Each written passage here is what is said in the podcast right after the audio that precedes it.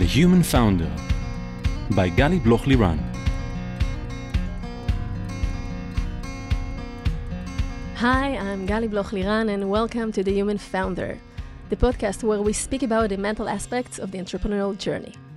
Entrepreneurs often describe the emotional roller coaster that is embedded in being an entrepreneur investor, where you experience the lowest of lows, such as when you're the CEO of Kinarot, an incubator in the, st- in the north, standing near and give and feeling that everything is collapsing and nothing works.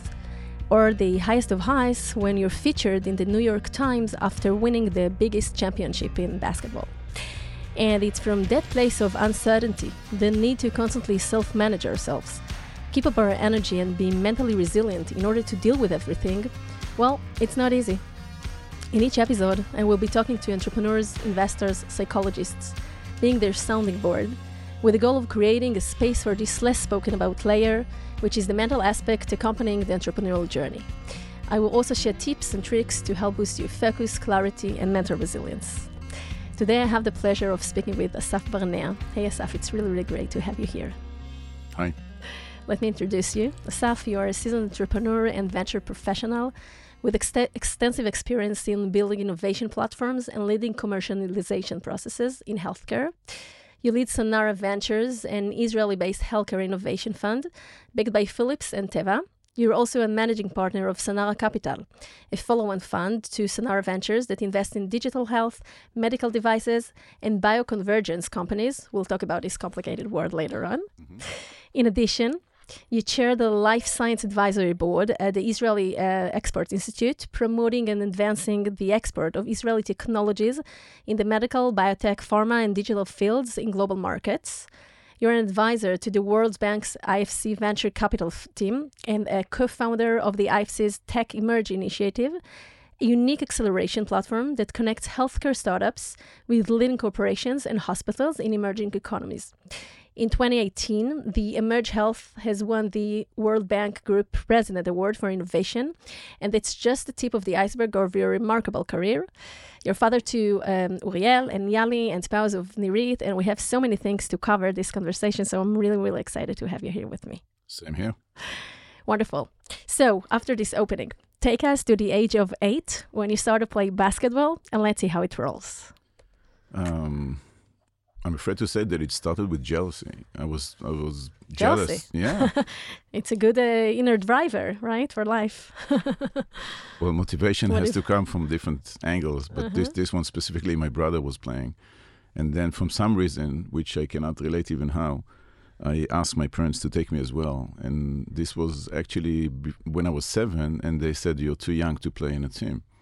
I grew up in the north, in a city called by Haifa, in a city called Kiryat Chaim, and this is where actually I was um, led to um, uh, the first team that I played. Eventually, at the age of uh, eight, I started, and within uh, three years, uh, I was um, scouted and moved to Hapoel Haifa, which was an empire back at the time. this is in, is, in, Israeli terms, at least the, the youth uh, division. Um, so I started to travel by bus all the way every day, uh, going in, the afternoon, coming back late at night from practices playing for Hapoel Haifa, where I grew up, winning the uh, the, the Israeli Cup for kids and, and the championships and whatever for, for so many years. But I I did not realize that at the age of eight, actually, I became a professional. I, this is some people ask me, so when did you start play professional ball? I said officially when I was starting to be paid. Um, but actually, you know, um, the mentality or the tipping point was at the age of eight because because you dive into that and you cannot leave. So I became a professional at the age of eight, actually. Sometimes you need an external point of view to reflect to you that this is actually what happens, right? I mean, you're rolling in this, you're playing, you're uh, moving between different leagues. There are many, many expectations. But especially when you're young, you are not even uh, aware of it, that that's what actually going on around you. Yeah, I, I think um, when in these days, the last few years, I'm so very busy to build up Sanara, which we're going to talk in a second. But um, um, for uh, about four years, I was also the chairman of the um, Israeli uh, association, which is called uh, Value in Sports. Um, we had something like that in the U.S. That basically it's a spin-off out of Stanford University. Um, a, a, group which is active in like 35 countries, and the idea is to take whatever could be taken from sports, mm-hmm uh, which is uh, leadership, um, postponing immediate gratifications, which is uh, tolerance, which is uh, resilience, I would say. But this, these are the values, not necessarily education, but these are the values which we athletes, professional athletes, organization can bring to the kids, teenagers, in order to build up their personalities. Definitely. So. Um, for how long you were playing? So uh, I was playing from the age of eight till the age of 31. I had to leave the game of basketball because uh, I got injured in my wrist. Everybody remember me on TV with a knee bracelet, and uh, I had to go through a, an ACL reconstruction on my knee, which I did it in the in the Giants doctor office in New York. But uh, this was part of it. Eventually, I left the game of basketball because of a wrist injury. Uh, the last two years, I was playing for Hapoel Holon, and uh, I had some injections in my wrist in order to allow me to play. But a quote that I had, and it was when I left the game of basketball, I, I had uh, one or two interviews about it, and I, and I remember a quote by my physician who told me that one day, if you're going to keep on playing basketball, you're not going to be able to pick up your kids up in the air. So this is this is where you I had said, to choose. I had you to understood choose. that you have to choose what you're going to do about it. So that year, I, I kept on playing with injections in my wrist, but um, when I left the game, I, I realized that this is it. So So after a, a career of more than uh, 22 years, you feel all of a 20 sudden, yeah, almost 23 years, right? yeah. That you're gonna quit. So what does it feel there? Because you're a talent. You're a talent since you're uh, 80 years old. Everyone are around you. Uh, you're moving between different leagues and groups, and you're also traveling to the U.S. right in different championships. And and maybe you'll elaborate a little bit about it. And really high performance all the time. And then all of a sudden you understand pretty. I mean, it's only 30 years. It's uh, 31 years old, and you understand that you're gonna need to change your career, and you're so successful at something. And what happens next? So how do you address it? Um, we have only an hour, right? So I'm trying to take, And- you know, the no, no the best point. but but but um, only when I left the game actually, and uh, uh, later uh, for so many years then after, I had to explain why, as a professional player, I was also doing uh, three degrees, uh, going to the university. I did law school, I did business school, I did political science and psychology while playing professional basketball. Mhm. I was also hosting a sports TV show called Sport TV, uh, which I started with Yael Arad back in the days, and uh, then she left, and I had so many athletes, amazing athletes, joining me for that uh, TV show. So, um, almost being accused uh, for you know how come you're not just a basketball player? How come this is typically in Israel? You know, people. Uh, when we say to leforgen to give Uh-huh. credit to, there's no word in English, but Mhm. there's there's plenty which nobody. Some, in some cases, I feel that nobody does. But it's a um, it's actually that uh, convergence of myself converging into or doing some other stuff, uh, being able to to play in various courts, not just on the uh, on the basketball court. So luckily, I did I did uh, political science and psychology, and I was certified as an attorney, and I did uh, business school as well.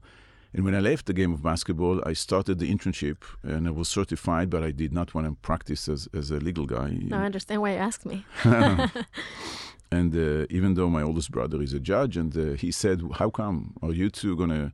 When I went to, to to law school, he said, "How come?" And I said, "Well, I think it fits me." But when I grew up a little bit, I, I understood that I need to have different angles, exactly as you are doing, Gali. This is like a, I had to have more than just the legal aspect, the the psychological one, the business one, the anything that has to do with the. Uh, commercialization, the global aspects, and I felt being a lawyer would not satisfy my my uh, inner uh, wishes as as far as I to the extent that I was able to recognize them at that point of time. So this is the game of basketball was actually a bittersweet hmm uh, farewell. It was an amazing career. Obviously, I had my ups and downs, injury. I had my, uh, you know, highlights. Um, but this is definitely one of one of the things that I've been taking was able to take is actually that unique value that builds your personality for whatever you're going to do later on. And this is something that today I, I probably can uh, touch my kids in, in so many ways, or I can other kids which uh, I'm trying to touch. This is something that basically, uh, um, you know, the frustrations, the ability to overcome those frustrations, uh, the the inability to explain yourself while being in a team. So, in sometimes you're in a good shape, but you're not able to perform. This is like in a startup company. You're you're on a team, but you're not positioned quite well. You have to, to be very accurate in some ways and to maintain, mostly to be able to maintain and go through the ups and downs, go through the ups and downs again and again.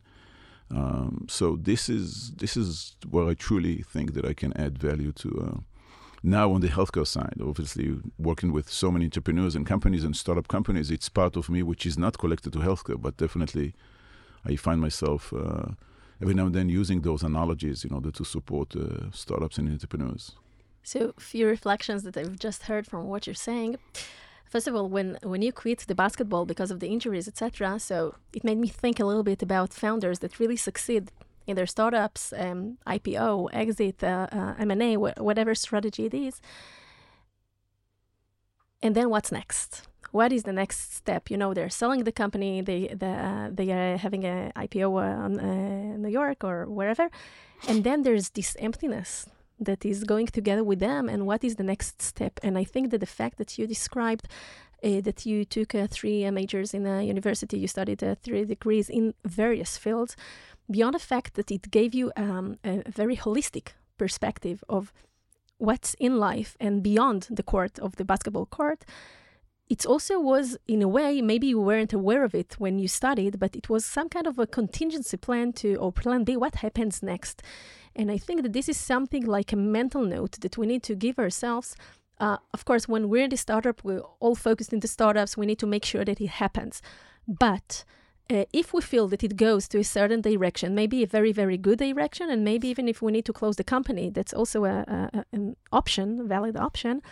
So before it happens, to sit with ourselves for some time and, just cal- recalibrate and think what are we going to do next and to plan it. It's okay if we're going to decide to be one year at home. It's okay if we want to study something else. If it's okay if we want to start a new venture, and it's okay if we want to go and be in a corporate position or with or in a VC.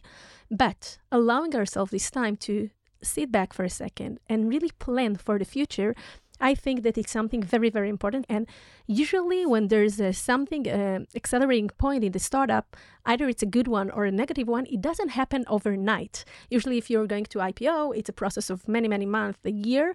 Or if the company is going to close, it's also usually you know and you feel it in the uh, two, months. three months beforehand. Yep. So, in this time, as a founder, as a team of founders, you should also think about what happens next because then it can be very difficult and to rise up from that point and it can be pretty traumatic. That's one thing that i wanted to reflect reflect. And also the second thing that also is uh, similar to us uh, mutual to us is um, wanting to um, you know taste and feel being curious to the world and, and learning several disciplines and, and uh, several subjects in order to have a holistic point of view. I think it's really really crucial to the world of uh, innovation uh, vcs investors startups because there's no one way and you have to be so agile and you have to be mm-hmm. so creative and at the end you have to understand the behavior of your users. And psychology taps into everything of that. And and i really find it i really like it that you also bring to the table such a you know eclectic and diverse uh, background and i think that as an investor nowadays and, and venture builder that you help your startup rise it's really really um, a, a, an important point of view plus the fact that you as a team player you can also play with it being the talent on the mm-hmm. one hand, and on the other hand, being part of a team, and how those dynamics actually impact on what happens also uh, in the startup. And many, many of the much of the research that happens about startups comes from the performance work at sports. Mm. So, how do you see it as an investor? First of all, before maybe the, yeah. the professional side of okay. investment, as yeah. you uh, hinted out to me quite quite strongly at the beginning that you're more interested on the psychological uh-huh. kind of spirit, right. spiritual journey.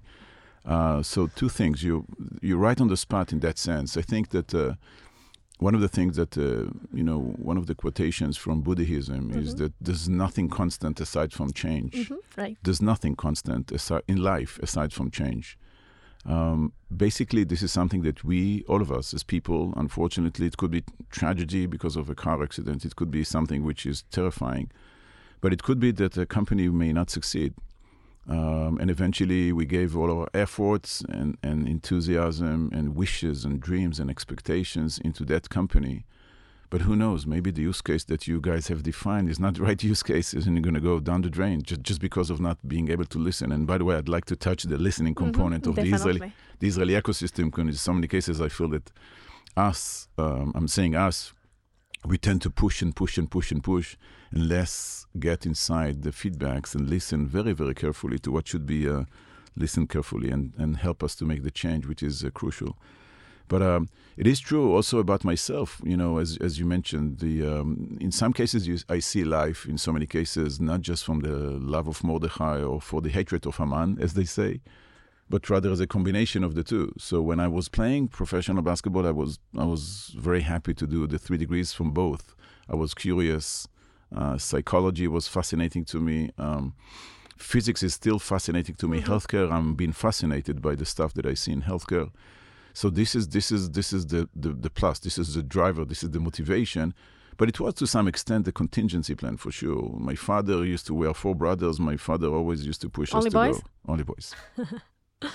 and I think that that that that contingency kind of a plan that uh, and eventually it proved itself because when I left the game I left uh, after knee injuries uh, and and some and wrist injuries and stuff like that and it's still now it's a bit of a wound I cannot say that I'm mm-hmm. totally out of it and and you know I'm not sure that I fulfilled all of my expectations and definitely some expectations that were there talking about uh, basketball but it's uh, it's the ability to overcome it's the ability to integrate those you know emotions frustrations uh, expectations into something else and to take it elsewhere. Today, when I speak, and I, I, I, tend to speak quite often, not just in Israel, in conferences, in panels, I'm a mm-hmm. keynote speaker. I'm being invited. Just now, I came back from London, and this I'm doing in Singapore for so many years, in other places in the US. Um, I feel that the exposure, the performance component that you've mentioned, is definitely there where I was able to basically bring it back to myself somehow. Maybe some people say it's an addiction. You, you know, you're a, TV host, uh, whatever, you're used to that to being infected with the with the need to get the feedbacks, which is, by the way, not as good. And it's not so much the feedback; it's just the position of being able to perform and get some feedbacks. Perform. But let's talk about it for a second, because Oprah Winfrey always say that the first question that each interviewee asks her after the interview is, "How was I?" And we all need to get a feedback. I also find myself. Uh, when I give lectures of keynote speaking, I like to get a feedback of the people, of the listeners, because it makes us better but there's a line there that um, we need. I'm talking about. I was maybe I did not clarify okay. myself. I was talking about addiction. Some, okay. some many people, so many people. You know, players, uh, performers, actors, uh, whatever it may be. It, it becomes an addiction. Mm-hmm. It's a manic depression mm-hmm, kind of. They mm-hmm. leave the uh, the show and they immediately need some other kind of a uh, boost to, to because it's energize. the dopamine, it's the adrenaline. It is more it and is, more, and is, the threshold is, so uh, rising up. It is, it is. So all I'm saying is that uh, to the to the extent that maybe I was addicted or not, I'm not sure that it's that that tough tough mm-hmm. word should be used here, mm-hmm. but. Uh, to that extent, I'm saying there's another ways, channels that you can compensate yourself for the things that you were not able to achieve regardless to the game of basketball, regardless to you know whatever I'm now able to do in terms of the performance, the inner side of me I'm fulfilling that inner side of kind of a performance when I was doing uh, stuff on the court, on the basketball court. Now with being able to perform in a different court, and this is this is in conferences, this is in panels, this is the exposure. This is exactly the feedback. I'm not rejecting the feedback. Possibly I need it myself. I'm talking about the other layer of being addicted to that. This is where I, mm-hmm. this is where I, I make a, do, a distinction about this. I'm not as addicted as I used to be. But um, but it, it's the level of um, excitement and it's the enthusiasm that brings us to you know to work with companies and to to find within every um, every business that we do, there's so much that could be taken on, on the personal level, on the business level as well. Two points. What help you normalize, let's put it that way, this addiction? Because sometimes we see, uh, we see founders as they grow up and as they rise and they uh, uh, raise a lot of money.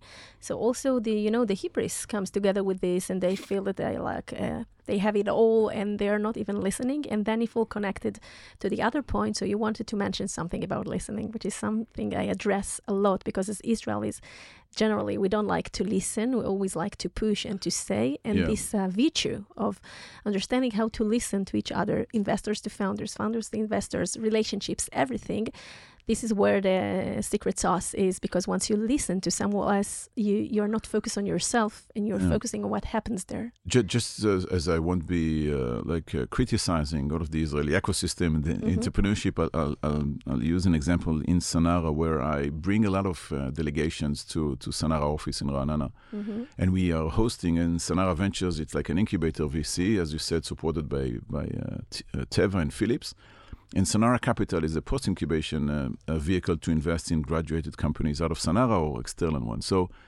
not just because of Sanara, but because of my position in the Export Institute and leading as a chairman the, the, the, the board of the Life Science Board for the last five years, and also my previous position, officially previous position as a, as a consultant to the World Bank, uh, to the IFC venture capital team. Um, but I'm exposed to many of those delegations that come to Sanara. And, and those entrepreneurs in Sanara, they're used to, oh, here is Assaf again stepping into, bursting into our room with this CEO of something and something. So in some cases, I'm grabbing them and I'm telling them, listen, why don't you write down? You know, this was the CEO of the largest diagnostic company, whatever. This was the one of the largest operators, you know, providers, hospitals. That that. Why don't you guys take it for granted just just because of me coming in again and again and again? And I see it as a tendency. They they're used to and they normalizing that you know visit which in some other cases that should have been flying 12 hours to i don't know godforsaken places in the us or whatever or in, europe just to hear this guy saying but it's it's the tendency and us as investors the need to tell them again and again specifically what i would say to better define the use cases of a core technologies because in israel we are very good in building up core technologies but the market, the product market fit is not necessarily there. And this is, I can say for sure, in so many cases that I've encountered. And some of the companies in healthcare, and I'm sure obviously in, in the high tech regardless, did a tremendous change by, by, by the ability to listen carefully and eventually to make an exit. You know, this is uh, one comes to my mind is, is Itamar Medical for so many mm-hmm. years for sleep apneas and cardiovascular applications, mm-hmm. and eventually they were sold for five hundred million dollars and something. And and so many other companies eventually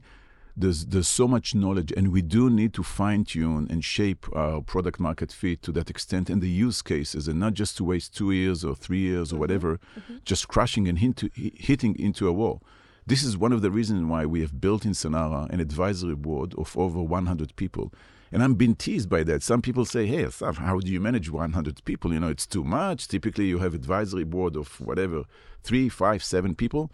I said, and then I'm telling them not only that, I'm increasing it on a daily basis. Honestly, when I meet someone, it's more knowledge, it's more opportunities, exactly. and then you have to fine tune to whom you're listening. Exactly, exactly. So actually, two VCs, one of which is a participant, is, is an advisor uh, to Sanara himself from one of one of the more prestigious funds in the Silicon Valley, mm-hmm. said, Assaf, we're looking potentially to adapt your theme and concept about advisory board. Mm-hmm because if we need someone for, you know, for Parkinson disease, so we mm-hmm. approach this guy. If we need someone for uh, um, drug delivery, we approach this. If we need someone from diagnostic, if we need to validate a business model which is related to mental health, we have a guy from Scripps in San Diego uh, who is very much familiar with the local community in California about uh, mental health startups and others. So the knowledge sharing component, specifically in healthcare, is a must do. It's such mm-hmm. a conservative market. We are stumbling into so many difficulties, uh, into stagnation of decades and decades. Hospitals will not adopt a startup company that will come out of Israel and knock on their door and say, hey, we're here with this feature and whatever.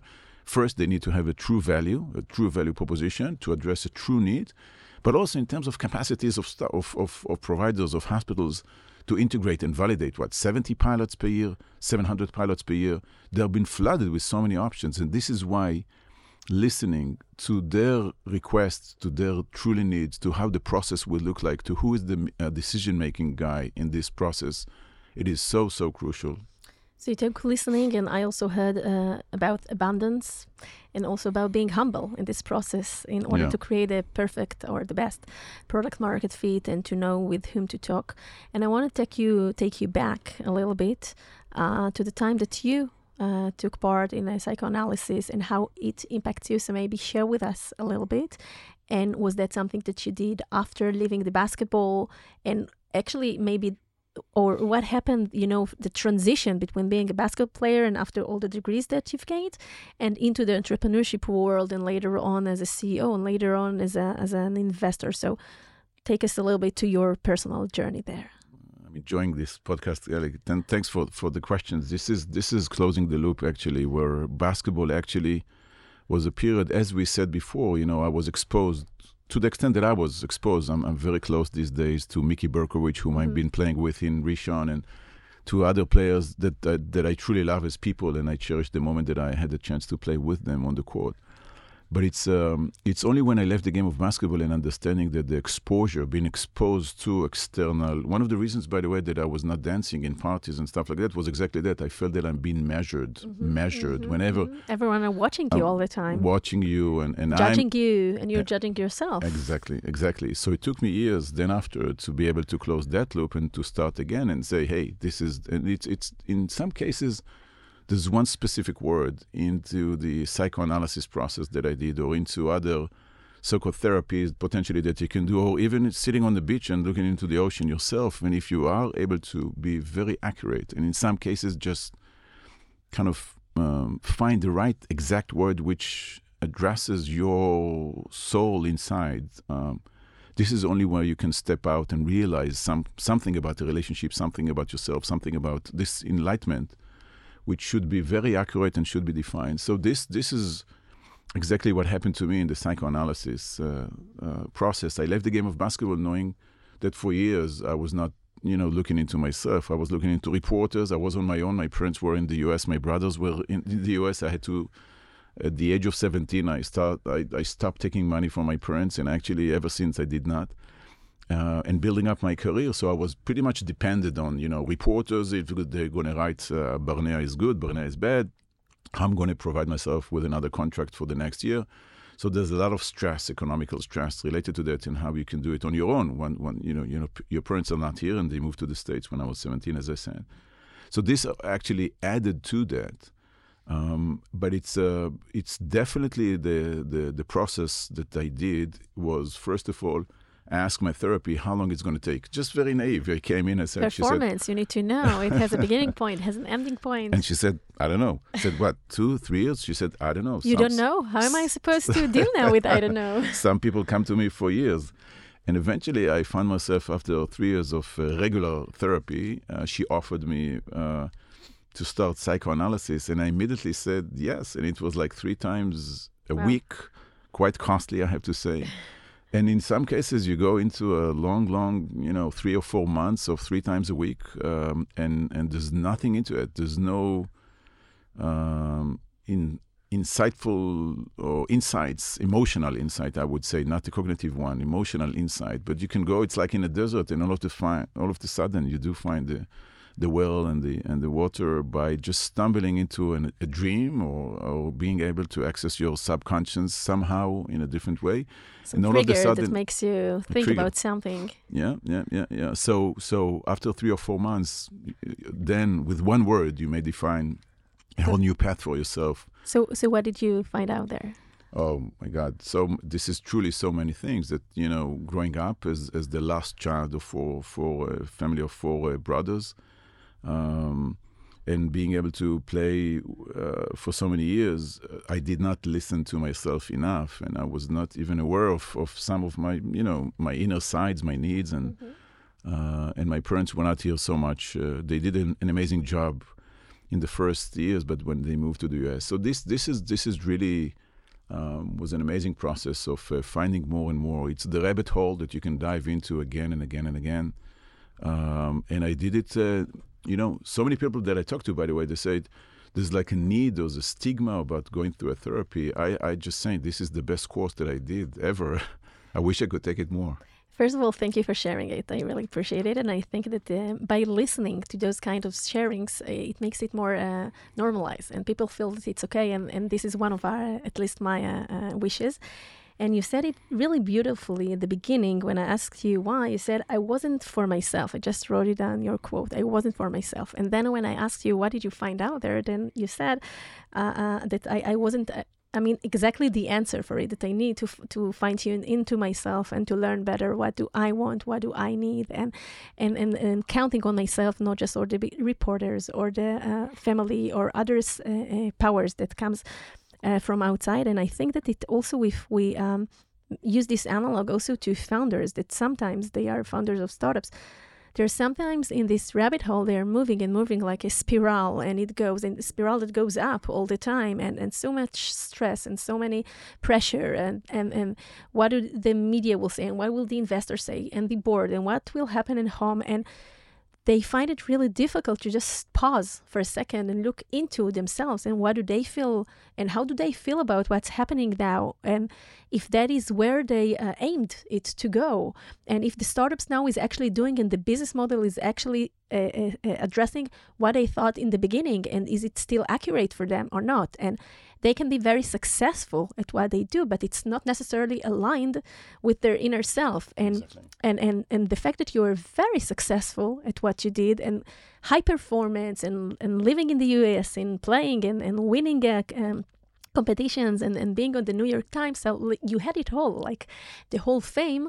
But sometimes something from the inside doesn't feel fulfilled. And I think that this place is is so important to understand that it happens to the best, you know, to the best, to the high performance, and and we need to listen to this place and to see it and not just skip above it. No, f- first of all, even about myself, you know, I had my ups and downs, and I had my successes, and I had my downs and failures for sure. And this is something that it's not just out there being spoken. It's something that that you feel and you you feel balanced and you get strength out of it if you can turn it into mm-hmm. strength. But uh, mm-hmm. I can definitely share with you an example of uh, one CEO that uh, that we used to work with, and there was a point of time that. Uh, he was keep on he was kept on flying to to the valley to for fundraising purposes and mm-hmm. eventually and I've been telling him, you know, don't. It, it, uh, chances are you the, the company is too young. You have not yet validated your technology. You know, not enough hospitals. Not a, not a clear business model yet. Fundraising with the, those sharks in the Silicon Valley is not going to is not going to work. And if, if, if, and we paid for that. Eventually, mm-hmm. Sanara was the main investor in the first two or three years of incubation. And eventually he was, I'm, afraid to say, but he was kicked out from those trips by someone in the US saying, mm-hmm. You're not a Stanford graduate, don't mm-hmm. come here so much. So whether he was or wasn't as talented as other Stanford graduated, mm-hmm. I think he was. But it is, in some cases, external, you know, criteria that define, obviously, if you're not mature enough as a, as a company, but following that, he, he, and he did stop going to the Silicon Valley and looking into the VCs of the Silicon Valley. He was more kind of you know here and there and and, and but one of the things that I told him when I when I was trying to talk to him for for that component is also don't go there as much. The, the, it costs a lot of money, and, and chances are you're not going to succeed. But you rather also not just doing that, you're defocusing yourself on the other mm-hmm. efforts that you should be. So this glory of Silicon Valley VCs and whatever, they're not yet there. Mm-hmm. One of the things following that is, is a conversation that I had been telling him. You know, I'm telling you again and again, and you don't listen. And and when you do come, I see it also in other people's. In some cases, for that specific person, he had at least in my eye, this could be a totally wrong interpretation, but he had to get the feedbacks of "I'm smart, I'm smart" from whoever. Mm-hmm. It's like every every you know every flower, every uh, that you, you have to go through flower by flower and say, "Hey, I'm beautiful." Like maybe you know the, some of the fairy tales that mm-hmm. you need to get the recognition or mm-hmm. the feedbacks about mm-hmm. being smart.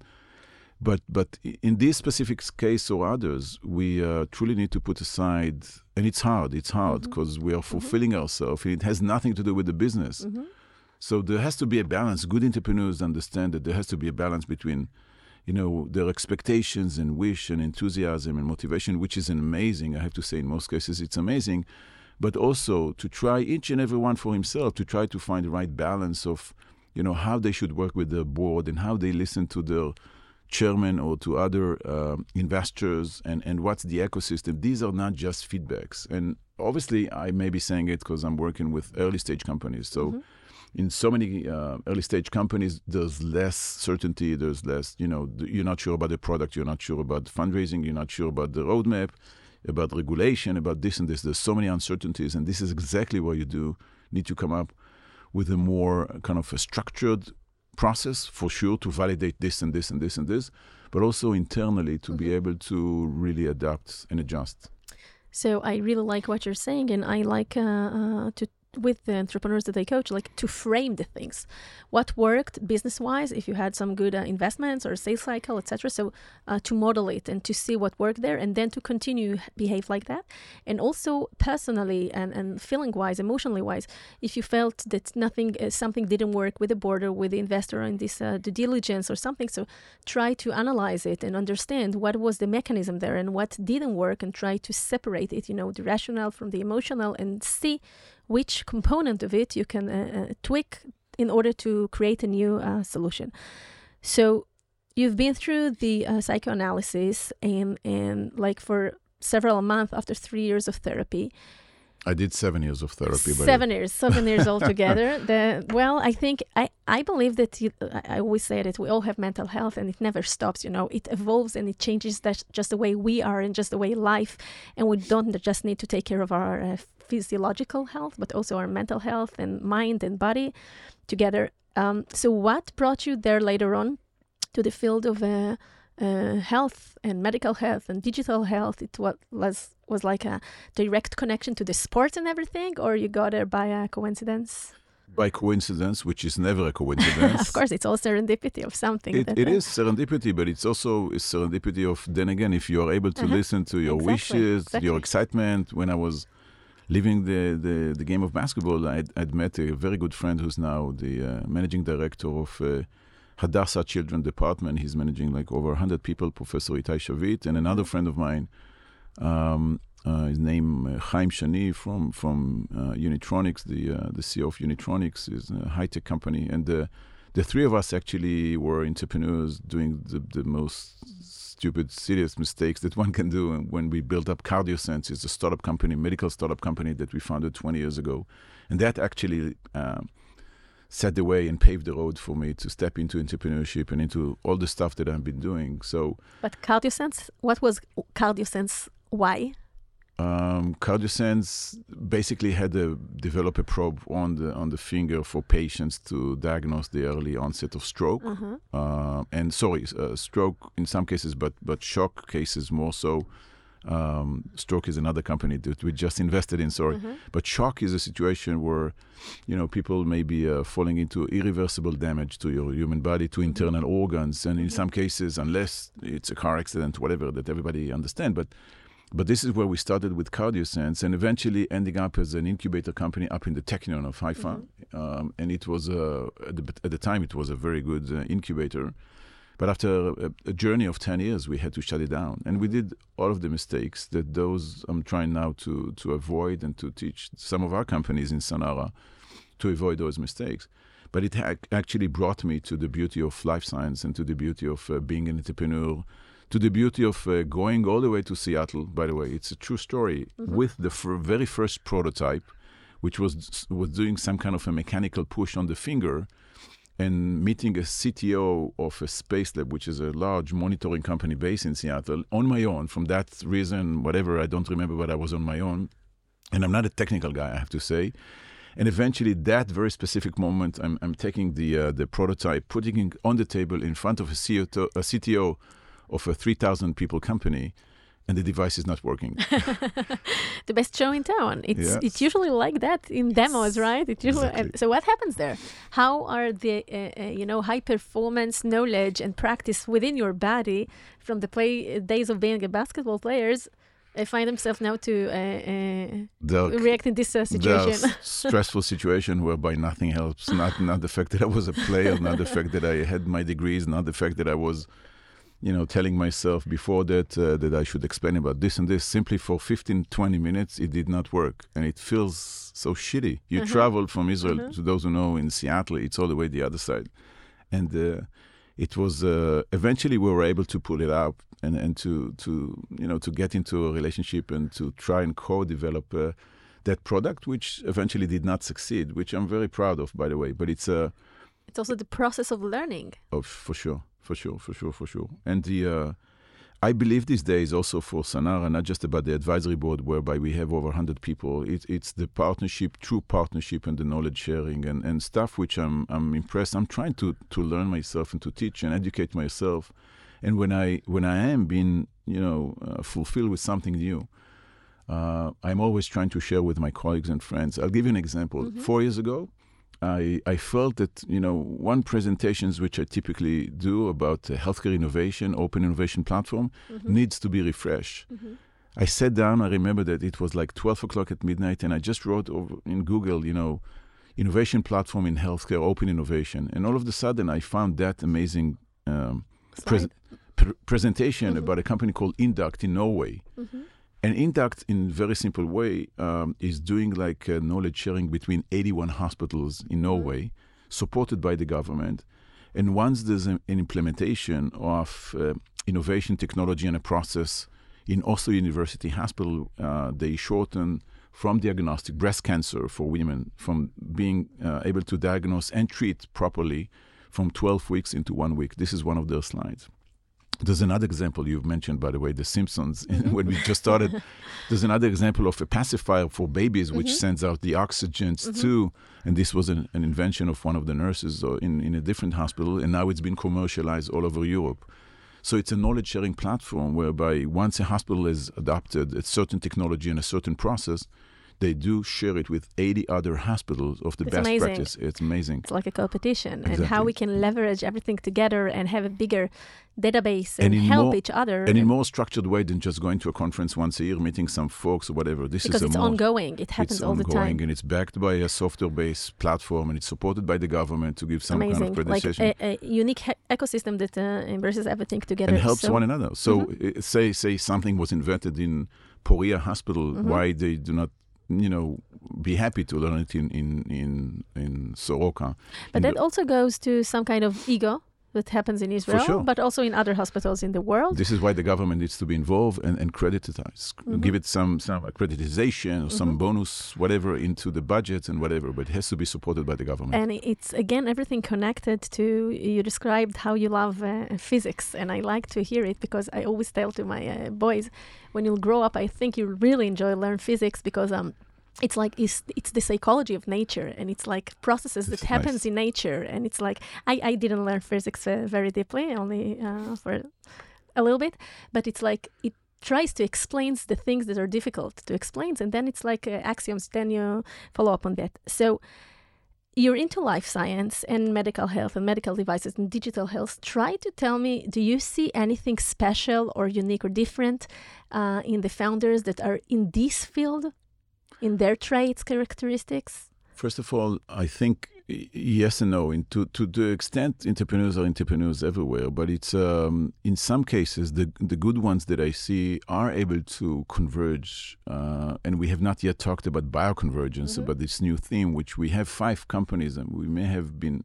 having the largest portfolio in, in bioconvergence these days in Sanara. Can, can you explain to us? What does it mean? Yeah, bioconvergence means uh, biology converging into something else, biology converging into physics, as you mentioned, biology converging into tech, biology converging into chemistry. And that convergence, that multidisciplinary approach that brings the most disruptive technologies out of that convergence. So we have a company called Sherman Diagnostic in Sanara, which is able, like a PCR, everybody knows these days what a PCR means, and everybody uh, can relate to the fact that you know PCRs could be taking two, four, six hours. You have to go to the uh, major laboratories and stuff like that. And this is a like in a point of care on demand almost like within a minute or two you can detect any pathogens pathogens from germs or viruses within a minute or two but the beauty and the ability to do so and to spare and not to use the PCR is due to the uh, physics phenomenon which is being integrated and touches the biology and help us to be as sensitive as we should be in order for us to have you know the the, the specific uh, diagnostic of uh, of that specific germs or virus uh, or pathogens whatever causes diseases mm-hmm. so basically we have another example is a company called uh, Nano Drops. These are drops in your eyes to replace lenses and glasses, mm-hmm. which is amazing. I'm mm-hmm. waiting for that, by the way. but they're in a in an animal model with pigs at the moment, so uh, uh, this is not. It's yet. a nice caricature, right? To yeah. see uh, pigs with uh, with the glasses and then without them. but they take the pig's eyes and they uh-huh. test it. To, this is this is a uh-huh. less nice. Less, okay. but but it's it's it's inevitable, and this is something that we need to go through. But the idea is again is where you take um, you know a laser flash, you create some kind of a pattern on your cornea, And then within those uh, patterns that were created, we're putting um, albumin, which is a bio-friendly drops in your eyes to maintain the correction that was made. Otherwise, the healing process of the body would have fixed that. So, what do you see in the founders that are addressing so, those so solutions? they have so th- they have to some extent they have this multidisciplinary Mm-hmm, capability of integrating you know and, and looking into really stepping out of the box and being able to to to look into the beauty of life science which Mm-hmm. is not biology within itself but rather biology and physics and biology and chemistry and biology and tech and biology and and and being able to come up with something which is uh, quite fascinating of you know passion is always always there. I think it's always there. But it's also I think that uh, what unique uh, unique about life science is uh, um, there's some kind of uh, um, maybe maybe it's uh, um, a, a different level of um, realism, uh, the understanding that it's it you know conquering the world like like high tech typical high tech entrepreneurs.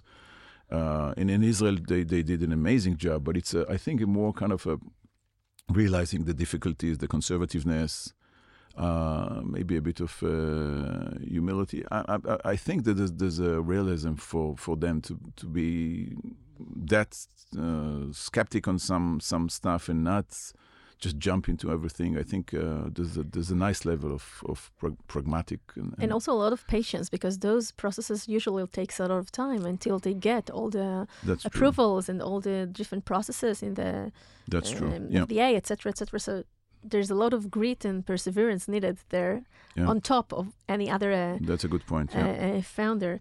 Um, I have a question. So, from the recent uh, developments and, and, and uh, new technologies that uh, you're involved in, so what kind of new solutions, for example, if we're talking about mental health and those areas, so to address depression and to address anxiety beyond the verbal, uh, you know, Mhm. treatment that we're aware of of CBT and ACT and uh, dynamic uh, uh, therapy, etc. So, are you also promoting or supporting some kind of new technologies in this area?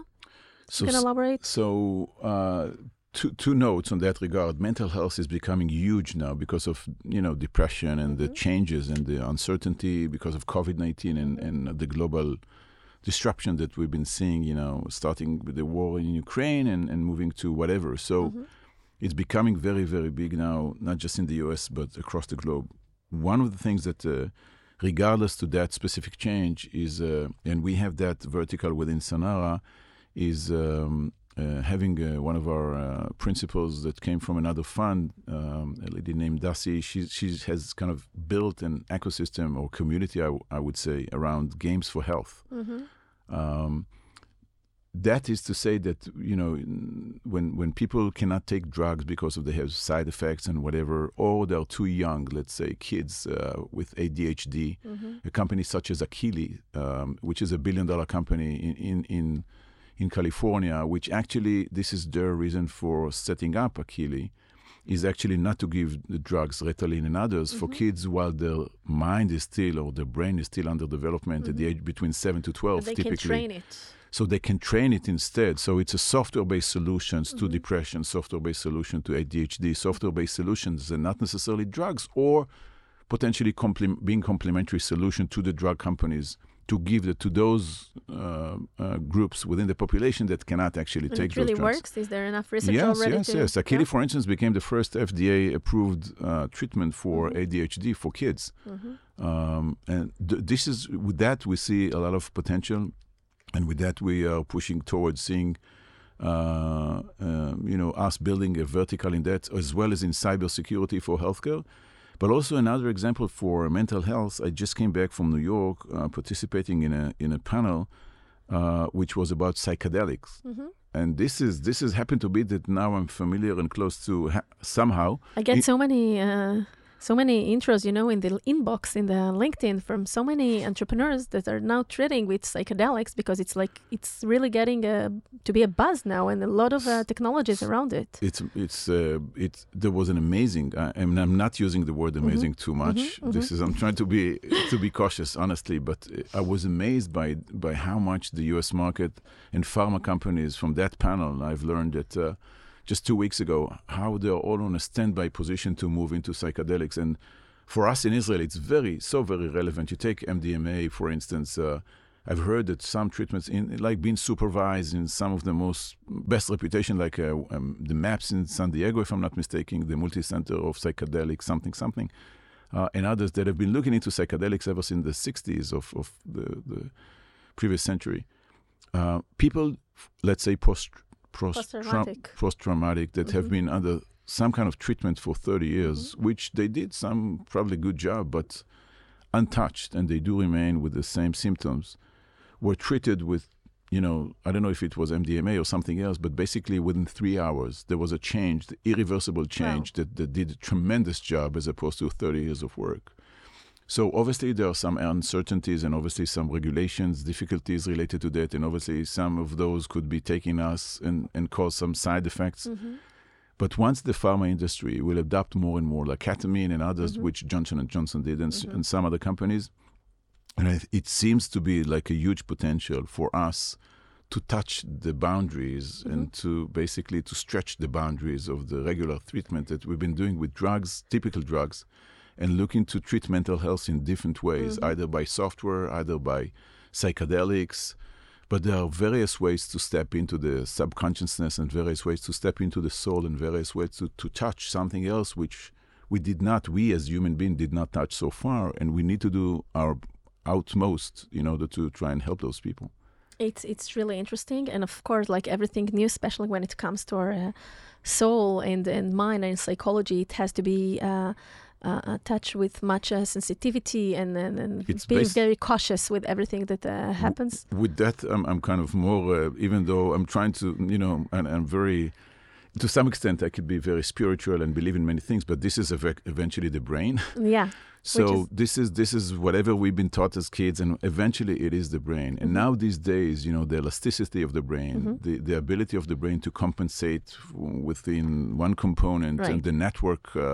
That is being built or being created to compensate for a, a place which is less functioning within mm-hmm. our brain this is this is all comes together now in this decade it was research that was done 20 30 years ago but now being materialized mm-hmm. into effective mm-hmm. use cases uh, because there are nowadays tools and technologies in order to explore it in a much better way and i think that i really like the comment that you said because there are some people that are most cynical about mental health and about um, all those things in this area but at the end everything starts and ends with the brain and this is something you know it's it's computer it's uh, uh, electricity it's chemistry it's like things that you can really measure and see the impact of those things with which gives it a lot of uh, credibility uh, in the way uh, to address it. So one of the things for us to you know to to encounter when we encounter sarcasm or uh, um, people who are being cynical about that and that, th- this is okay. This is typically a protection mechanism, as as we know. Um, and this is something that uh, I'm talking about the industry and the colleagues within the industry. Mm-hmm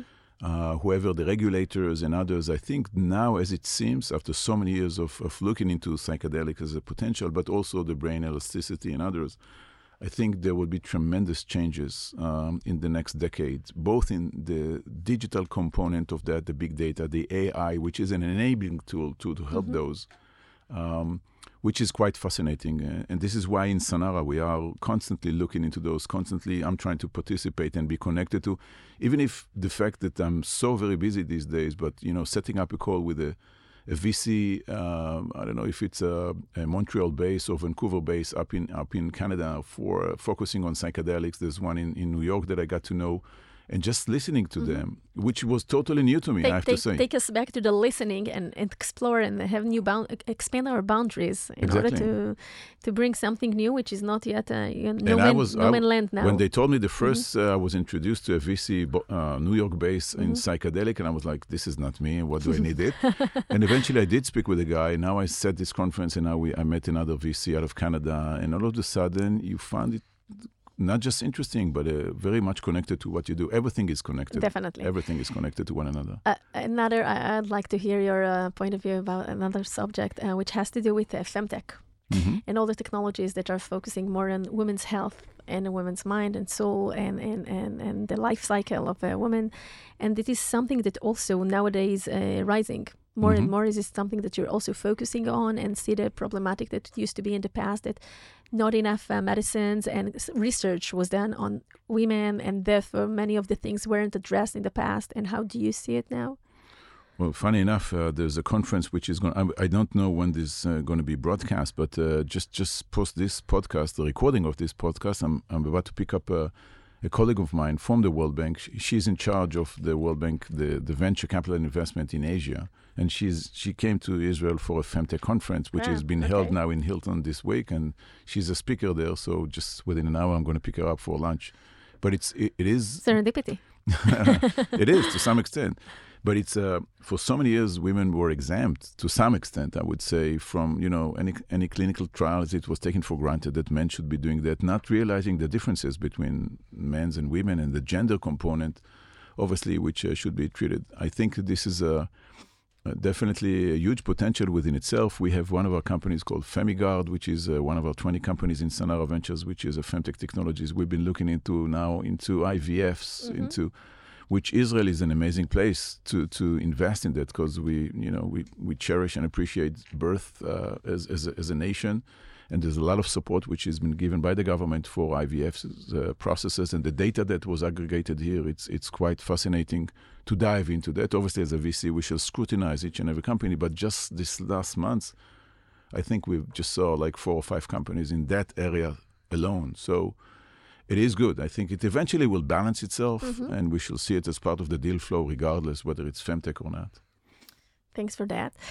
Assaf, we have so many more topics to cover, but I think we're going to hit pause uh, in order to leave something for uh, the next episode. So, first of all, for me personally, it was really beautiful to see how everything connects. And you know, we just we began in the we started to speak at the beginning, and then uh, we said we'll dive into deeper things later on. But I really love to find more people that have uh, the same you know point of view of life, the same that I do in the manner of uh, you know having a holistic point of view and seeing things not just from uh, one uh, direction, but uh, how the psychology impacts it, and how investments are being done towards it, and how we as founders or talents in the, the uh, uh, basketball or in any other position, how do we need to evolve during this, uh, you know, journey? Life is a journey without being too cliche or too, uh, you know, uh, spiritual, but it is a journey. And I think that after listening to you in the last uh, hour, I can definitely see how all the dots are connected from the eight of eight that uh, you were a talent, but you didn't know yet that you're a talent.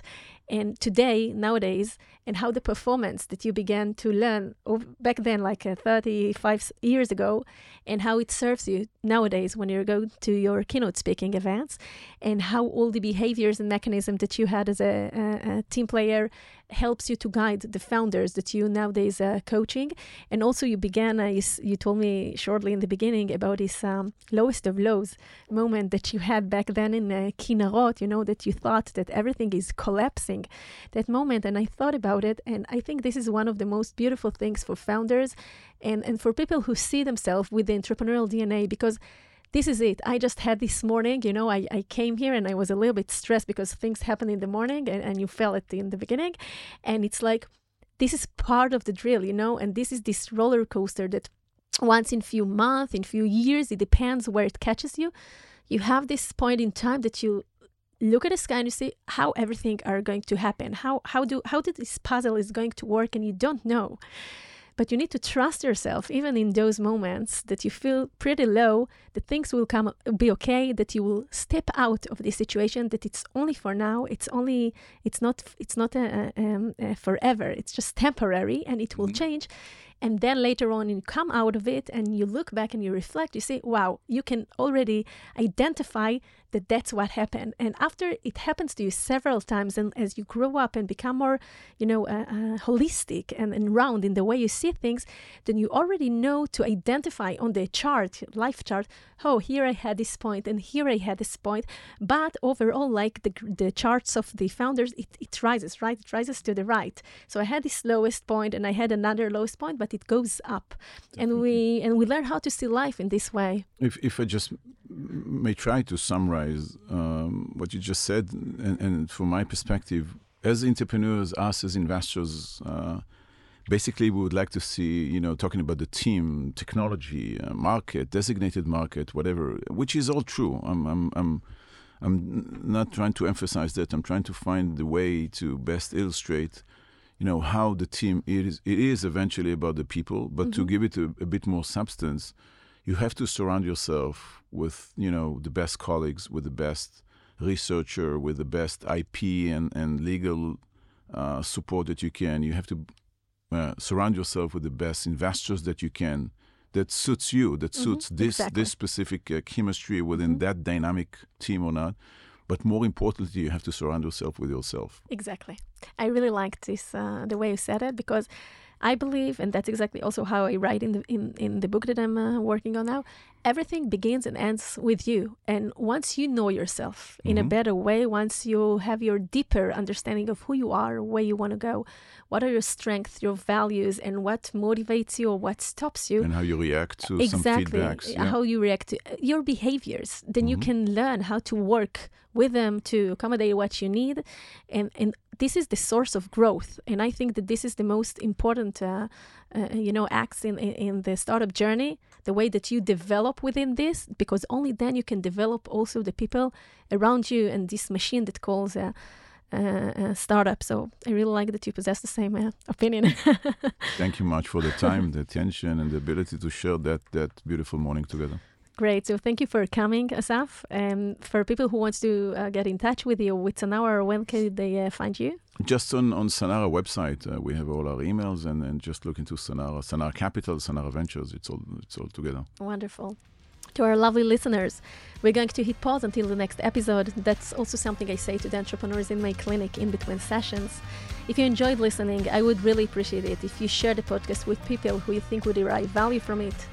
Thanks to the amazing studios at Google Campus that allow me to record all this content here. Feel free to visit my website at galiblochliran.com and leave your details there if you wish to be updated and learn more about the mental aspects of the entrepreneurial journey. Also, be sure to follow my podcast, The Human Founder, in any of your podcast apps, and please rate it so it will rise to the top. Let's hit pause. Till next time. Thanks, Assaf. It was a pleasure. Same here. Pleasure.